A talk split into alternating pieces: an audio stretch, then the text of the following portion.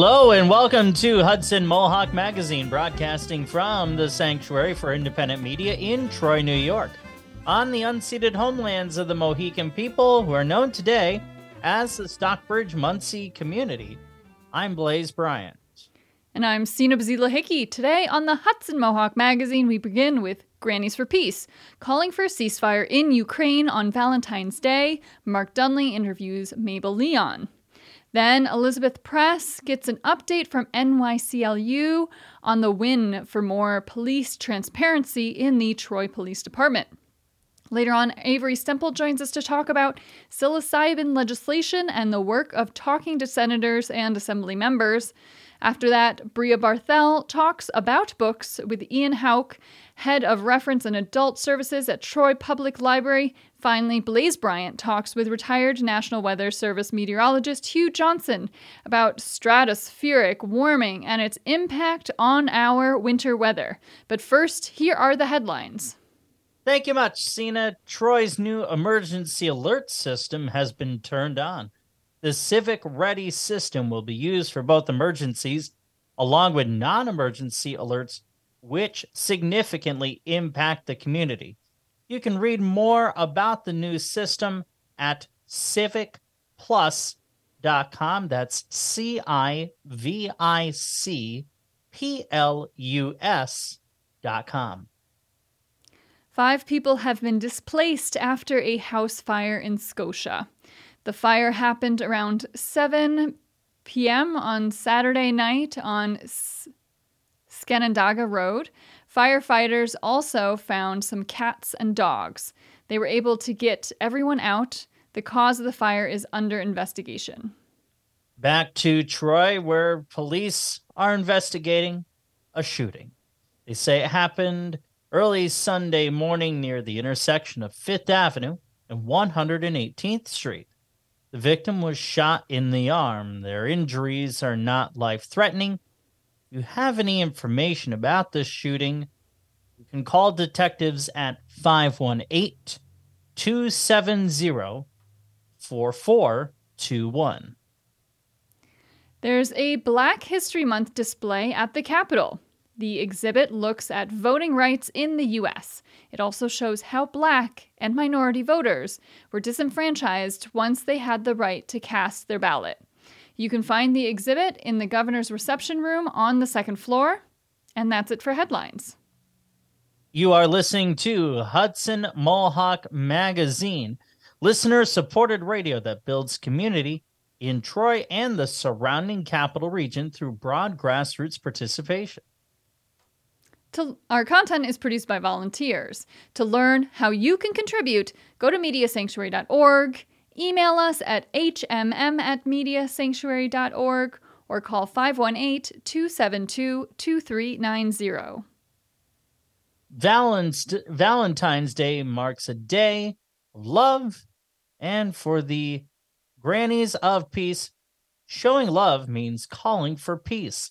This year, they are calling to start immediate peace talks in Ukraine and to halt the killing and destruction. Mark Dunley reports. For this week's Peace Bucket, we're joined by our frequent guest, uh, Mabel Leon. And this Valentine's Day, as they always do, Grannies for Peace is holding a rally at 4 p.m. Uh, or vigil for Valentine's Day. So Mabel, you want to give us the details and why Grannies for Peace mobilizing this year? Yes, thank you very much for having me on, and hopefully this will bring additional people. Um, Grannies for Peace are sponsoring a peace vigil and demonstration at the corner of Wolf and Central Avenue from four to five on Valentine's Day. That's tomorrow. Uh, the theme of our vigil is Start Ukraine Peace Talks Now. Ukraine Peace Talks Now. As grannies, we've been horrified by the death of civilians, children, the destruction, the intense suffering of the Ukrainian people. And that is our motivation for calling for peace talks. we have several parts, several things we're asking for an end to the killing of civilians, an end to the destructive infrastructure bombing, which has left families without power, no heat for their homes uh, in the middle of a very cold winter. And it means the source of water is turned off. So you're talking about the essence of life housing, water, heat, and food. Um, so we're calling for an end to that. We also have grave concerns about nuclear the nuclear threat. Um, the nuclear scientific assessment has stated that the war definitely increases the, nis- the risk of nuclear war or nuclear accident. The Bulletin of Atomic Scientists have just issued a statement that this is a time of unparalleled danger, unprecedented danger. That may should make all of us sit up and take notice. Uh, a nuclear um, nuclear disaster of any kind would not only affect Ukraine and Russia, but affect the whole world. The other item that we've had on uh, our call to action is to call a halt to the expansion of NATO. And I know that's controversial. It is purposely put there because uh, Russia is very concerned about its security, and we want peace talks to begin. It doesn't mean this is a closed topic, but NATO itself can be a problem it is uh, less a defensive organization than an offensive one. So um, I do want to state at this point that um, very clearly Ukraine is a sovereign nation and it was militarily invaded and insulted by Russia. And Russia has that responsibility on them. There can be no excuses, no defenses. They began the invasion. And they have been really using civilians, attack on civilians, and the misery of c- civilians as a war tactic.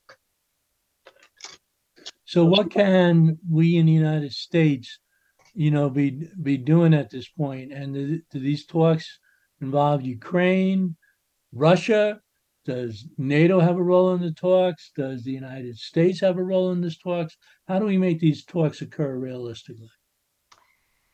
Well, um, I am not an expert, but I feel that uh, our particular culture does not seem to have respect for trying to solve anything by getting people together. So I would say there are probably several different levels of talks that should be occurring, and I hope are occurring. And uh, they don't, it doesn't start, you know, people think, oh, well, Biden will negotiate with Putin. Well, no. And uh, don't forget that Ukraine is a primary pl- player. But what I would say, I would like to see my government put as much energy and concentrated effort into seeking peaceful pos- positions and peaceful solutions than just sending weapons. Should they be sending weapons at this point? I think this is a painful topic. As we're well aware, there is a great deal of controversy about the war in Ukraine. And clearly, as a principle, each of us has um, the right to defend ourselves when attacked. Ukraine was attacked. But what I get and and and fight back they are and fight back they have a right to do. I get concerned when it's more and more and more weapons, as if this is a way that is prolonging the misery of everyone. So um, I don't pretend to have all the answers. I know there's a lot of controversy. Um, as a mother and grandmother, I want to see the suffering come to an end. So that means there needs to be peace. And peace doesn't happen uh, out of the sky, peace happens as a result of hard work. And that's what I want our country to be investing in. So, can you explain a little bit? Um, Valentine's Day, Tuesday, February 14th, 4 p.m., Central Avenue and Wolf you know what what what's going to happen? Will there be speeches? Will people carrying signs? Is a silent vigil? Um, it's not a place conducive to having speeches. So this is in very much a peace vigil slash demonstration in which we will have two large banners that read uh, Ukraine peace talks now and there will be other um, signs talking about the suffering in Ukraine and the need for peace. But, and then we will have Grannies for Peace banner, Women Against War banner. And we reach out to everyone who wants to promote peace to join us. We welcome, we are grannies, but we welcome men and women and whoever wants to join us, young or old. And obviously, you know, Ukraine needs to take the lead on, on, on defining this. But, you know, what does a ceasefire, you know, look like? And you mentioned, you know, the future role of, of NATO. To what how does NATO and Russia and the United States come together to promote, you know, their mutual security, not their mutual d- distrust and conflict? Now there's an assignment. NATO has been a problem, and many people don't see NATO that way. They put tremendous uh, faith in NATO and want NATO to take over every country and want to surround Russia. Uh, I think we need to work, we, we need to coexist. I know that's not a popular opinion, and that's not what I would say to Ukraine at this point. Ukraine has suffered the most. It should be pointed out also that there is suffering going on in Russia, and there are many men that are uh, participating in this war that don't want to be there. Um, free speech has really been put down, so it makes it hard for people to express their dissent within Russia. Join us if you believe that peace is the answer. Thank you. Thank you very much, Mabel Leon, Grannies of Peace, February 14th, Valentine's Day, 4 p.m. And this has been um, Mark Dunley for the Hudson Mohawk magazine. Mark gives us a peace segment every Wednesday night and Thursday morning. And that Valentine's Day uh, demonstration from 4 to 5. It's at the crossing of Wolf Road and Central Avenue in Colonie with Grannies for Peace. Well, um, what a good time for them to be doing it, Sina, as rush hour traffic will be fast and furious. And it certainly is a very busy intersection. And just Google Grannies for Peace. Absolutely. If you would like to learn more. To our next story, since 50A, was repealed in 2020, the New York Civil Liberties Union has been working to get police misconduct records out to the public. On February 9th of this year, they won a case against the Troy Police Department. Elizabeth Press, or EP, caught up with Bobby Hodgson of the New York Civil Liberties Union. Here's their chat. In 2020, New York lawmakers and Governor Andrew Cuomo repealed Section 50A of the state civil rights law, which had been used to shield police disciplinary records from public view. With 50A repealed, the NYCLU filed FOIL requests for police disciplinary records in Troy and throughout New York State, but it did not succeed in getting some of them, especially here in Troy. We had NYCLU supervising attorney Bobby Hodgson on Hudson Mohawk Magazine back in July to talk about some of these lawsuits that were filed to get access to these records. Well, now they have just won the lawsuit here in Troy. Bobby, congratulations. And I was wondering if you can further recap what happened since we last talked to you regarding this police transparency win in the NYCLU versus the Troy PD. Sure, absolutely. And thank you again for, for having me on to talk about this. The NYCLU back in 2020, after Section 50A was repealed, and these documents were supposed to be made public. These are misconduct records, records related to what happens when someone goes into their police department and says, you know, something happened to me that was wrong, that misconduct occurred. Investigations should flow from that, et cetera. And of course, previously, all these records had been secret statewide pursuant to 50A. So we went in and in Troy, and as you said, in about you know a dozen other places around the state, said, okay, well, 50A is repealed. Please give us you know several decades of your misconduct investigation records and your disciplinary files, um, so that the people of these communities can see what does this process look like? What does accountability look like in my community? And in Troy, very similar, unfortunately, to what happened in a lot of places, the department basically threw up a bunch of different barriers and tried to say it didn't have to turn over the vast majority of these documents. And in this case, similar to, to many other police departments, it was arguing, okay, 50A doesn't exist anymore, but what I can do is rely on these other freedom of information law exemptions. Uh, there's a there's an exemption for unwarranted invasions of personal privacy. And they were saying essentially that the release of any disciplinary files or misconduct investigation records where the Troy Police Department itself did not impose discipline would constitute an invasion of privacy. No portion of it could be turned over.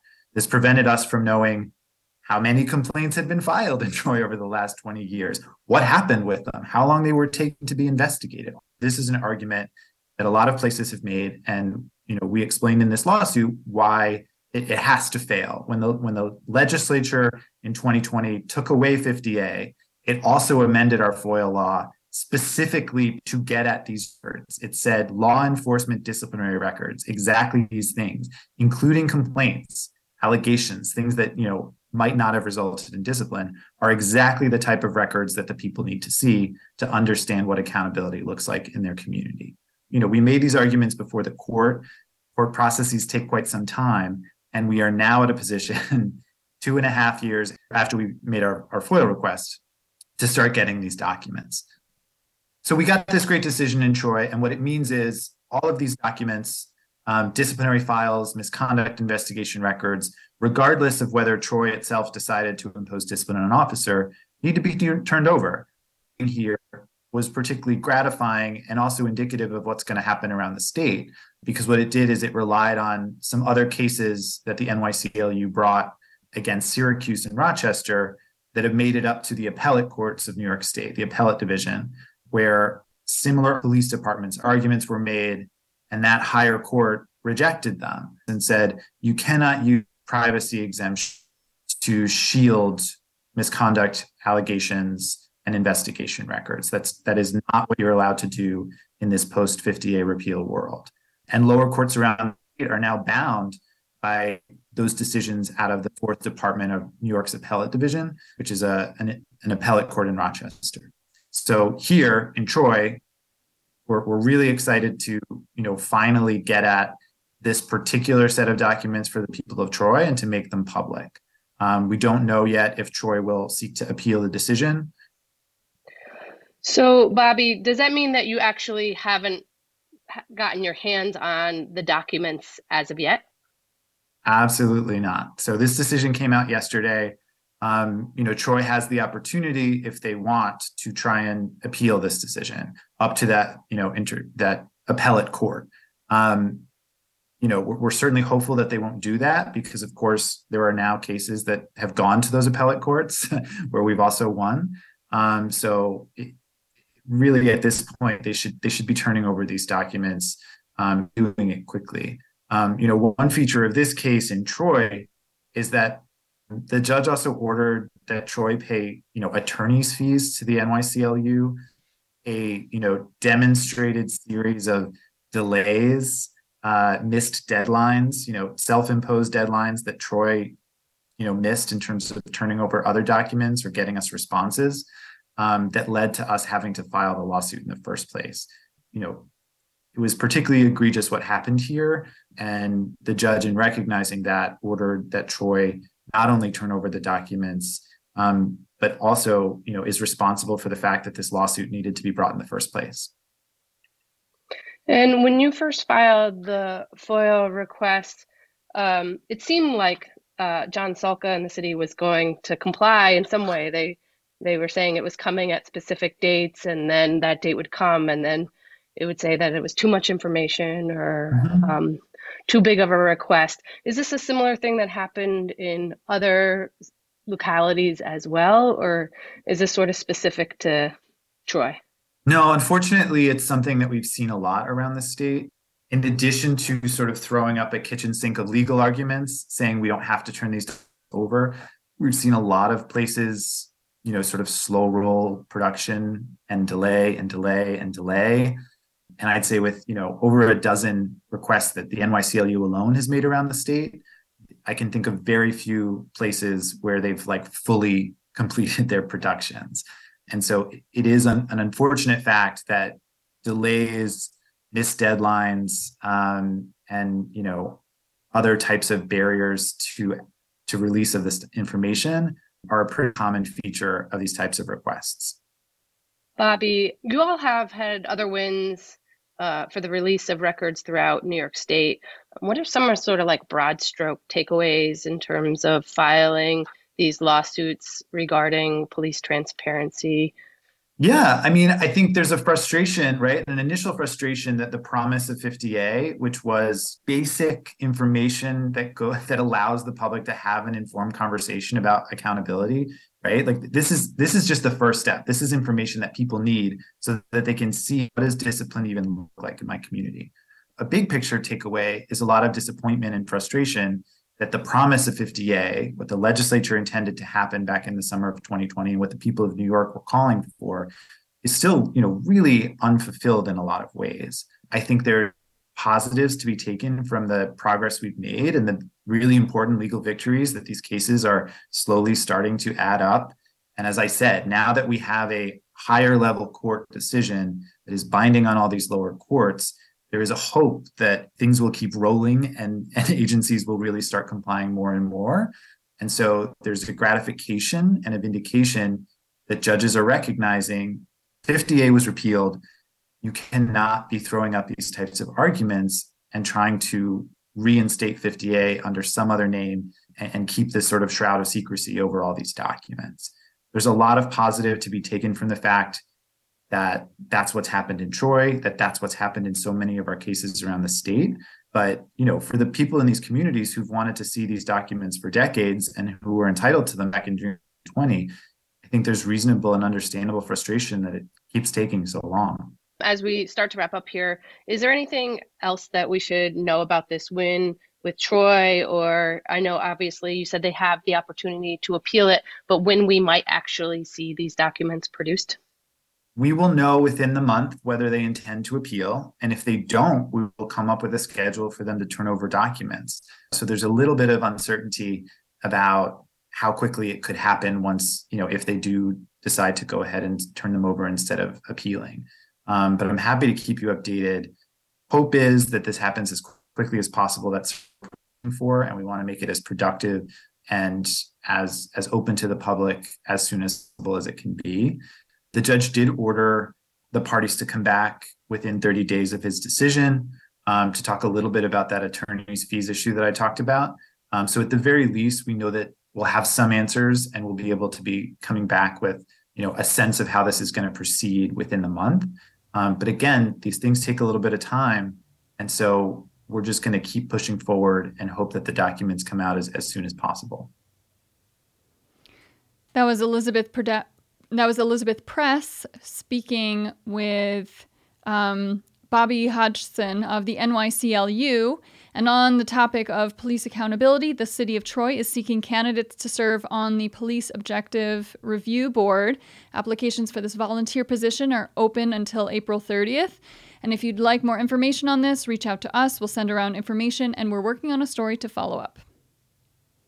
Blaze?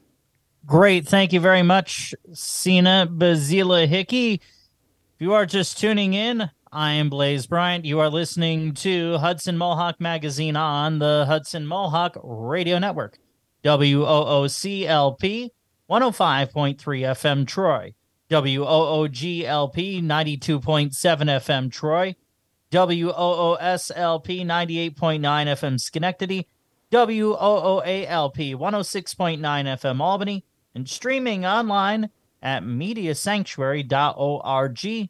This program comes from the Sanctuary for Independent Media in Troy, New York. Sina. Yeah, I'm Sina Bazila Hickey. If you like what you hear, you can support this program by telling a friend.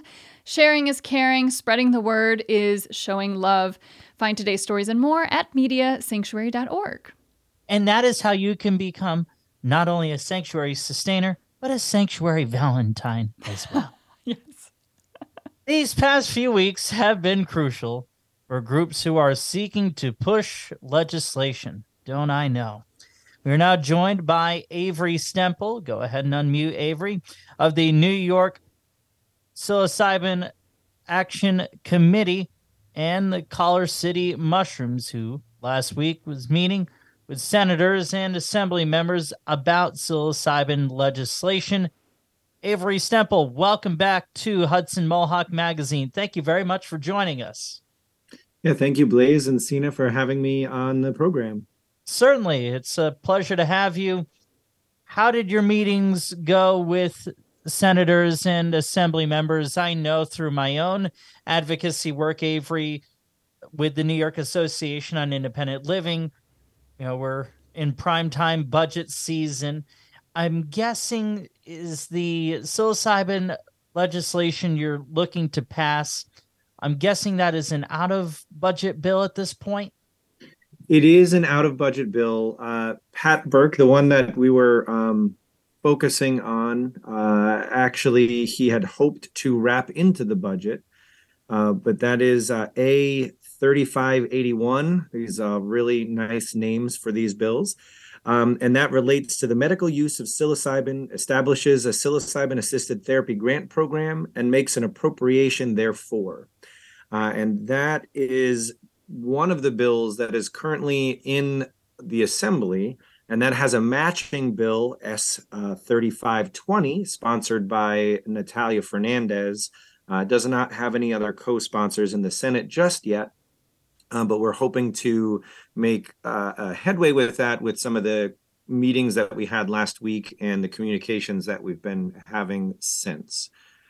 Uh, sure. I I would I would be remiss to to um, if I didn't point out that I'm also here on behalf of uh, New Yorkers for Mental Health Alternatives, which is our 501c4 organization that we took over this past year in order to be able to uh, uh, operate officially th- through the um, uh, all the appropriate fundraising channels. And the New York Psilocybin Action Committee is now just a, a subcommittee under that uh, uh under that umbrella of NYMA.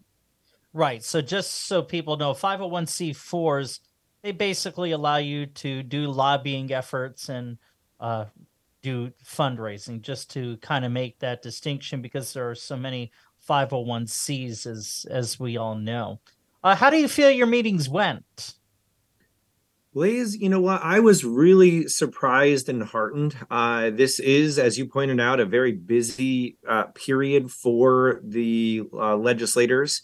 And we did meet with a lot of staff members, but we met in person with uh, Assembly Member uh, Clark, Sarah Clark, and she she had just signed on as a sponsor for the bill and was really excited to talk to us. We met in person with Senator Nathalia Fernandez, who you know, we only had 20 minutes or so scheduled with her, but we ended up talking to her for almost an hour and had to had to apologize to the group that was waiting for her uh, in in her um, entry area vestibule. But she was very very excited, and it it, it really I, I know it's easy to get washed with the political glad handing of like yeah yeah we're gonna do this. But it seemed very positive with people learning about psilocybin. And is that that is one of the main goals that we have right now in this session is just to educate people because for the most part when you mention psilocybin or, or, magic mushrooms people picture going to a festival or just hanging out at a bonfire and and or you know a friday night with some friends. They don't understand the myriad of ways that psilocybin has been applied therapeutically and, and medicinally. And and that is our main goal for this session is to to really spread the word and and hope lay a, a solid foundation for um, this movement going forward when you're talking about educating what are some what are some of the m- biggest misunderstandings or uh, misconceptions on psilocybin that you have to well, I, I mean, it, misunderstandings. It, well, so the the stereotype that has been created over the last fifty years or so is just that you know people wanting to cut loose and and hang out with friends and you know enjoy some mild hallucinations and and maybe listen to the music on a, on a deeper level.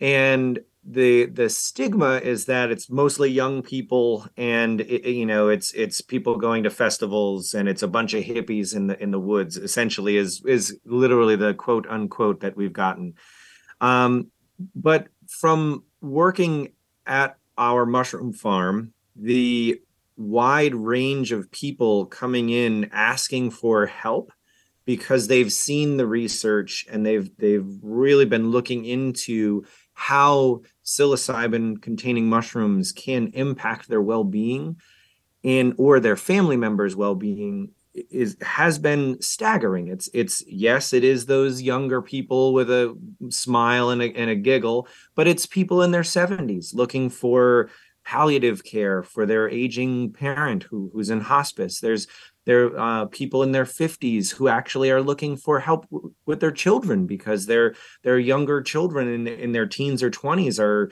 struggling with the pharmaceutical medications that they've been prescribed that haven't worked and the therapies that they've been trying for years and they haven't worked. And and all of this body of research on psilocybin as it applies to um, uh, the therapeutic me- uh, uh, um, means is is really staggering. And now uh, research is coming out about how it can be used for pain management as well. And one of our uh, advocates joe mckay is a retired new york firefighter and he suffers from cluster headaches. And cluster headaches are an unstudied ailment that people really don't understand what is causing them. They know what can exacerbate and bring on these clusters, but not the root. And what they've determined is that LSD and psilocybin containing mushrooms are two of the only substances that actually make the pain go away. And that is uh, they're they're assuming because of the the neural regenerative path uh, uh aspects of these psychedelic mush, uh, medicines. And so Joe just tells, you know, he came to our our sessions with all of the assembly makers and, and senators and told his story over and over again, reliving how he started first suffering from uh, these cluster headaches and then realized he was suffering from uh, um, survivor's guilt and PTSD because he was a 9 11 survivor. Uh, he actually was supposed to work that day, and one of his best friends did work and and was unfortunately among the members who went missing and and and was discovered days later. And he then because of his cluster headaches got hooked on opioids and was just trying to dull the pain with all these different medications. And when he started taking psilocybin it cured him of his cluster headaches. It made him process his trauma and understand his survivor's guilt. And it got him off of the opioids and so he he is one of the the most amazing people to uh, share his story because he really can speak to how psilocybin and, and other psychedelics have helped give him his life back and, and really allow him to be a, a participating member of society. Sure. Avery Stemple with me, Blaze Bryant, and Sina Bazila Hickey on Hudson Mohawk Magazine. The time has flown, Avery. We've got about 90 seconds left with you. Wish it was a lot longer. What do you say to the Alcohol and Substance Abuse Committee, which exists in both houses of the legislature, and clearly just in that naming alone suggests you know anything that's not legal they don't want a damn thing to do with it well, yeah, and unfortunately, there that's where we have to change the mindsets because psilocybin and LSD applied therapeutically actually breaks people's addictions. And the first federally funded psilocybin study is right now underway uh, in North Carolina, I believe, and it's uh, on smoking cessation. And so, with uh, therapist's assistance and two to three psilocybin sessions and and sometimes as little as one people have broken their addictions to alcohol to to heroin to to a variety of substances and then you don't need the, the psilocybin. It's not something that you're like oh i'm going to take it every morning for the rest of my life. It's it's i'm going to take this session to take this medicine and have a session with a therapist and process my my reliance on substances and really get away from it. So it can save lives and save taxpayers millions of dollars in paying for these addiction and, and trauma uh, uh, programs. Avery Stemple, sure. it's always a pleasure to have you on our program. For listeners who'd like to get more information, where can they do that? Sure. You can follow us on Instagram at NY Psilocybin Action Committee. Uh, and you can also go to our website, which is just www.nymha.com. So that's New Yorkers for Mental Health Alternatives. And if you want to follow our Collar City Mushrooms gourmet and legal medicinal work, that is uh, Collar City Mushrooms on Instagram and or Facebook, or visit our website, www.collarcitymushrooms.com. Thank Let's you so have much. you back again soon, Avery Stemple. Thank you very much. Thank you. Thank you. It's time to go from psilocybin to a book talk segment by my usual co-host Bria Barthel, who this week gives us a book rec or gives us some book recommendations on the topics of spies, wasps, and more stinging things. Hi, this is Bria Barthel for Hudson Mohawk Magazine, talking once again with Ian Hauk, Head of Reference and Adult Services for Troy Public Library at 102nd Street, to get some books that may intrigue some of you listeners. Ian, what do you have for us? Well, uh, as I usually do, I have a graphic novel with me. Uh, this time it is Reckless by Ed Brubaker and Sean Phillips. This is a classic noir story, but set in the 1980s Los Angeles. We have our main character, Ethan Reckless. He is a former FBI agent who has who had infiltrated a separatist anti-war group, but now later on after an explosion finds himself drawn back in to some of its members to solve another mystery. Ethan himself being a bit of a fixer, take uh, depending on the price you're willing to pay and his mood that day, he'll take on just about any job, from repossessing a car to uh, intimidating someone you'd rather not have around. And it hits all the classic noir beats of uh, the sh- you know the dark main character, the paper spread out on the desk with a bottle of whiskey, plenty of smoking among the characters, and getting jumped by uh, some hired hands when you get too close to the mystery. So it's a great, uh, exciting graphic novel read uh, for the uh, adult audience, and uh, we are continuing the series as we move along. The cover shows somebody holding a bloody hatchet and a car catching fire. And uh, I don't know if it's the time period it's set in or if this is just um, an older, it's not an older book, but it has the main character going to a phone booth. When's the last time you saw one of those?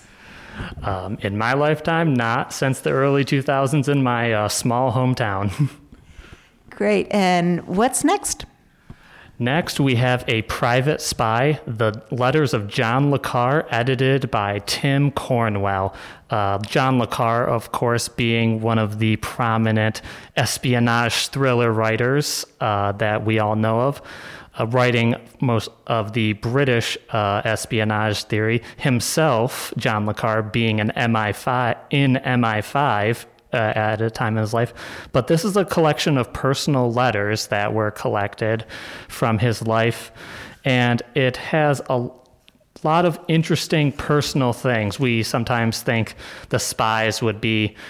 Um, you know, the Mar- we think of the James Bond version of a British spy, but this is a personal, day to day reckoning of what this author is. And it goes all the way from like the mundane of he was writing a friend to ask to take care of you know a pet bird for a while just like you and i would ask our neighbor to take care of a cat to some really funny lines that in a british sense of humor you would love uh, he begins one letter with a darling left Brussels this morning at 5 a.m., having spent an acutely uncomfortable night in a small hotel exactly like the one in Genevieve. Do you remember? The clock struck, the plumbing went wrong. It was all, above all, it was too hot that in desperation, I finally left and drove the car off.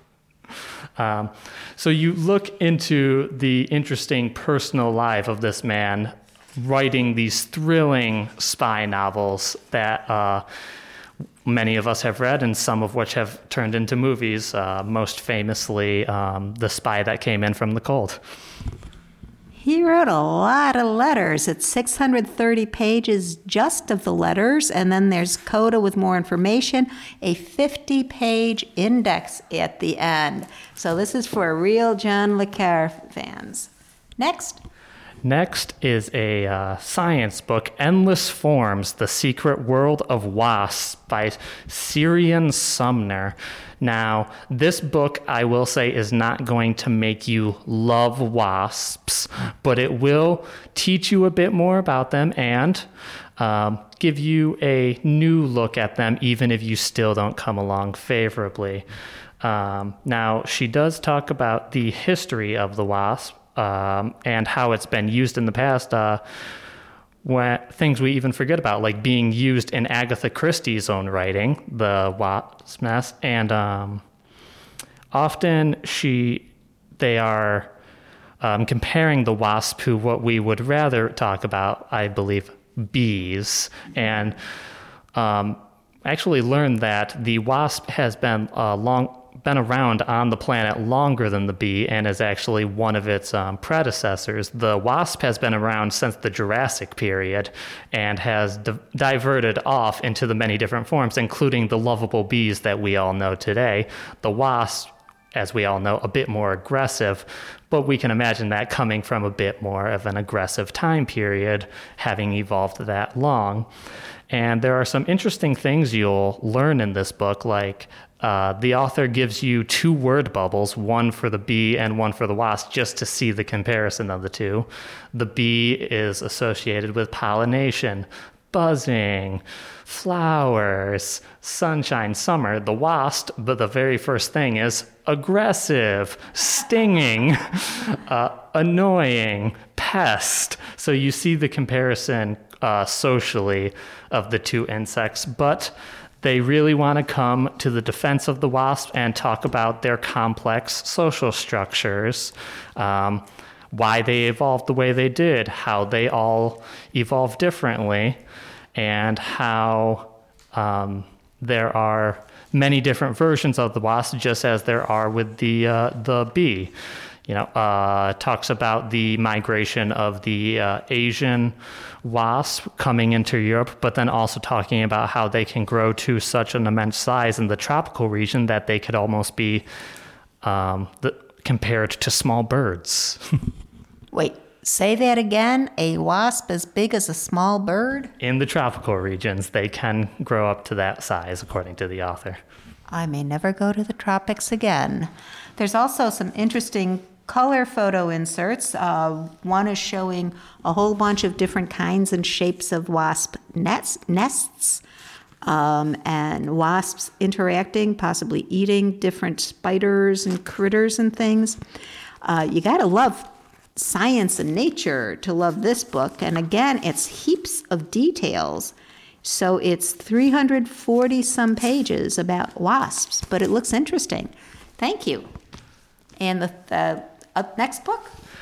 is We Spread by Iain Reid. This is a novel about an aging artist who moves after what are referred to as a few incidents in um, the in her, their later life, moves to a, uh, a care facility, but it's a care facility with only four residents in it, and the creeping sense you get from the book is both about, I believe, um, the aging of the artist and aging as a person living in life, but they also uh, bring into the idea of the, the forest surrounding the house they all live in, how time stands still but also creeps in, uh, how you can feel the age, how you. Uh, how time feels differently the more you've lived through it. And there is a bit of a kind of mystery element to it as um, our main character kind of begins to feel uneasy in their new life living in this house, um, whether it be through the mystery kind of of the forest around them, but also just the people uh, around them at the moment. And it is an exciting read that both reads quickly, but you feel the illusion of time in the writing. Uh, by that I mean the paragraphs or the dialogue are very cut up. There's a lot of what we would call white space on the page between the sections you're reading. So you feel like you're moving through the page very quickly, but that I believe it feels like it helps with the distortion of the perception of time.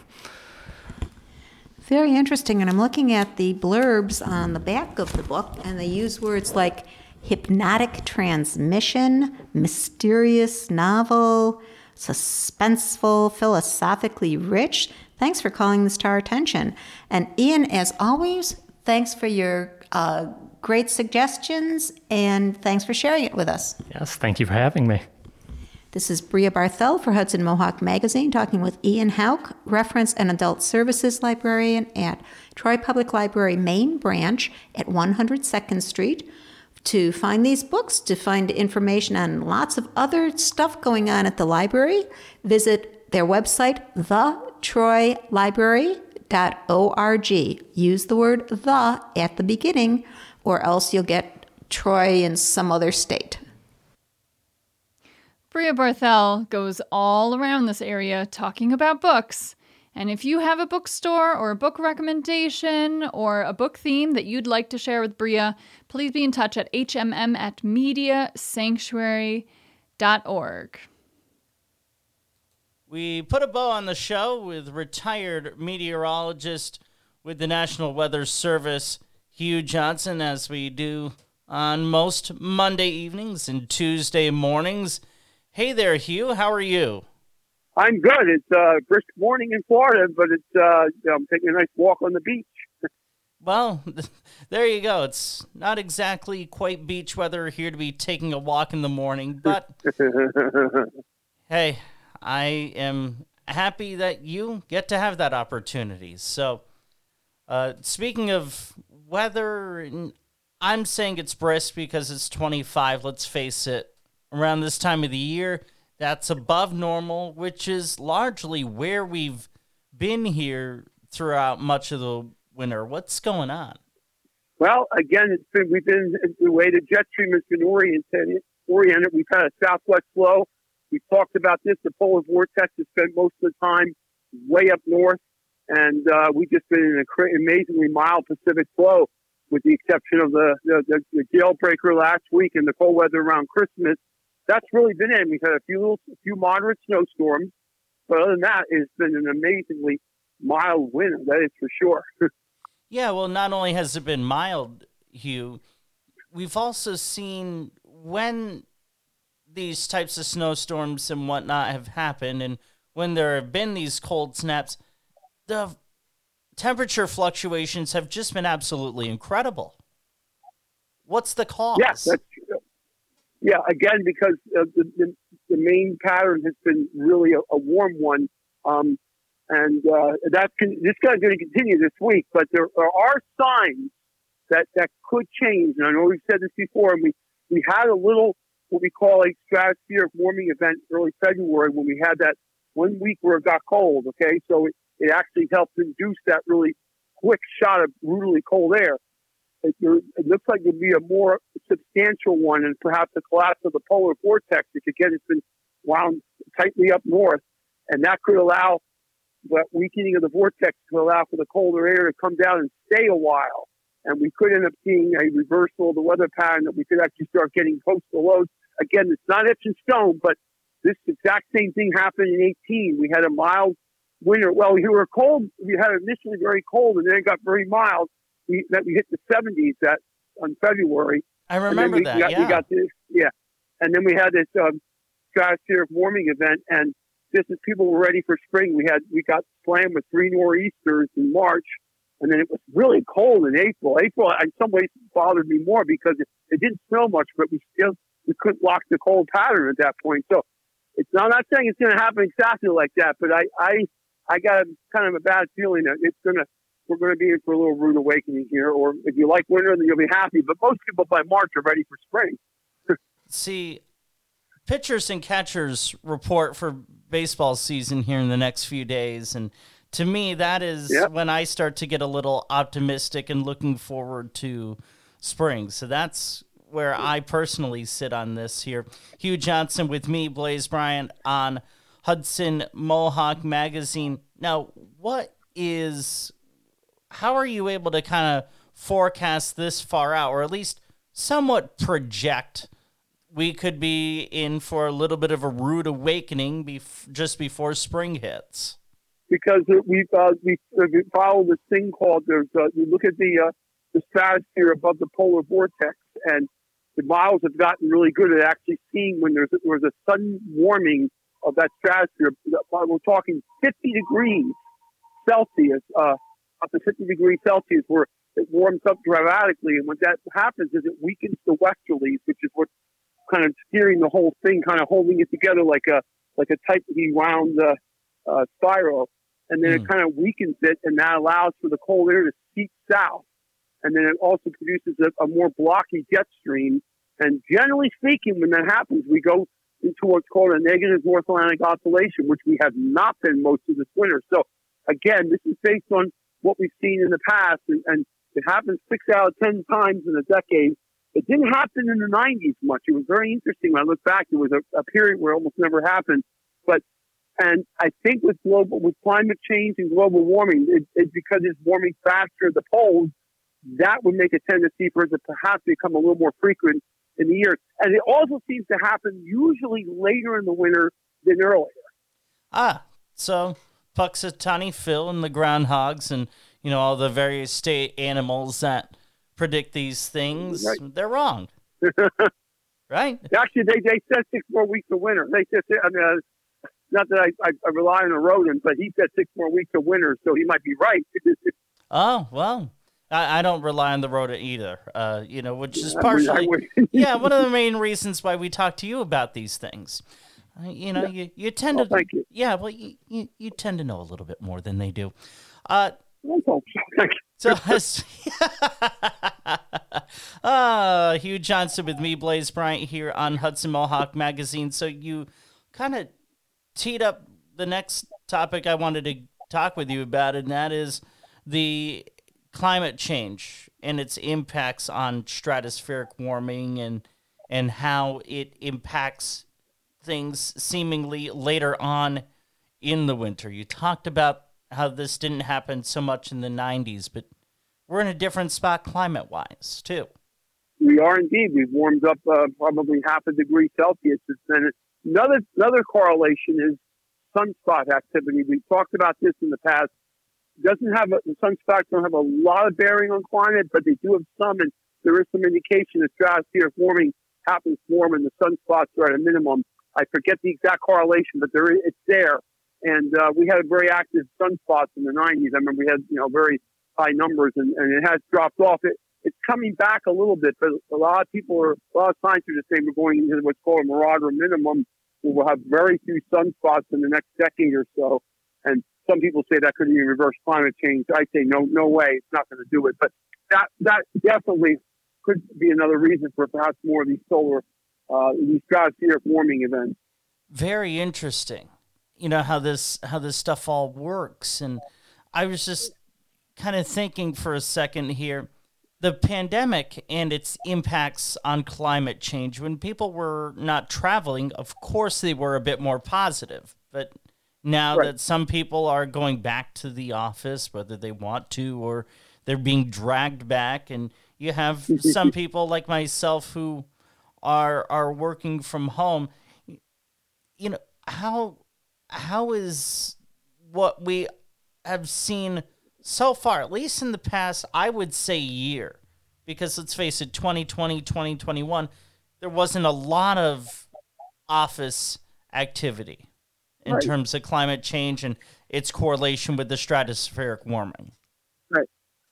Um, how but would this year, but this year there's more, right? You say more people are sure. commuting, and there's so unfortunately one thing it does, and one particular thing that you if you look at the charts is that the CO2 emissions are back up again. And you can actually see on the charts they were, were they dropped a little bit in 20 and 21, especially 20, and now it's back up again. We're right, and that's I talked about that a few weeks ago. It's like we're we're, we're talking the talk but not walking the walk. We're still putting a lot of CO2 in the atmosphere too much. So so yeah, climate. You know, so we're still warming the earth. Yeah, I mean, and we have seen all these various news stories about transit authorities talking about oh, well, we're right back to pre pandemic levels. That's all well and good. That's great. You know, ridership, that's money for the economy, all that good stuff. But the price that has been paid is a negative impact on the climate change. Absolutely. You know, the, I, I, I'm going to say it again. The only way for best bet now, in the short term, is to try to really ramp up the uh, technology of EVs so that they can actually be charged in minutes, not hours. I mean, they're they've come a long way, and I think the technology is there. It's just a matter of how quickly they can deliver it to your house, you say, or or you right. can you can be at your house and charge it. You know, because they can go 250 miles on a charge, some some up to 400, and that's all good. But okay, so you drive 400 miles and the last thing you want to do. You want to wait a couple hours for your car to charge, unless it's at your place that you're at. You don't want to be hanging around. You know, you're ready to for all sure. the day, you know, have a drink or go for a walk. So yep. 45 second weather forecast to you. The clock's getting away from us here. Okay, guys, right here go. Mild this week. In fact, we will be up in the 50s on Wednesday and Thursday. Some showers come through. Turns a little colder for the weekend, then warms up next week. So no real sign of apparent change until we get to late next week. Well done, Hugh Johnson. Have a great couple of weeks. We will talk with you on uh, well the end of the month here. All right, you too. Great.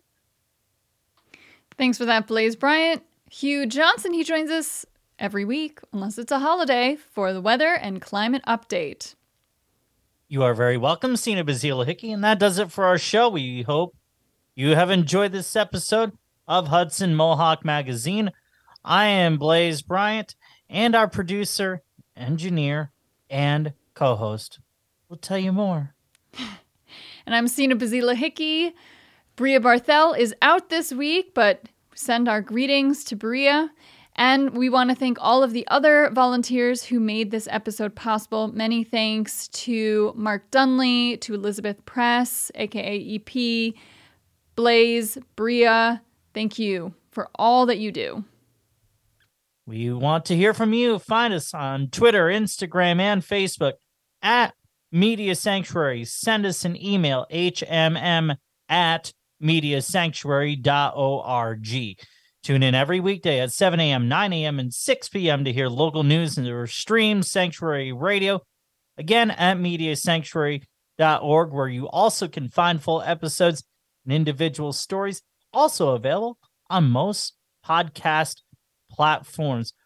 We appreciate you listening for Sina Bazila Hickey. I'm Blaze Bryan. We will talk soon here on Hudson Mohawk Magazine.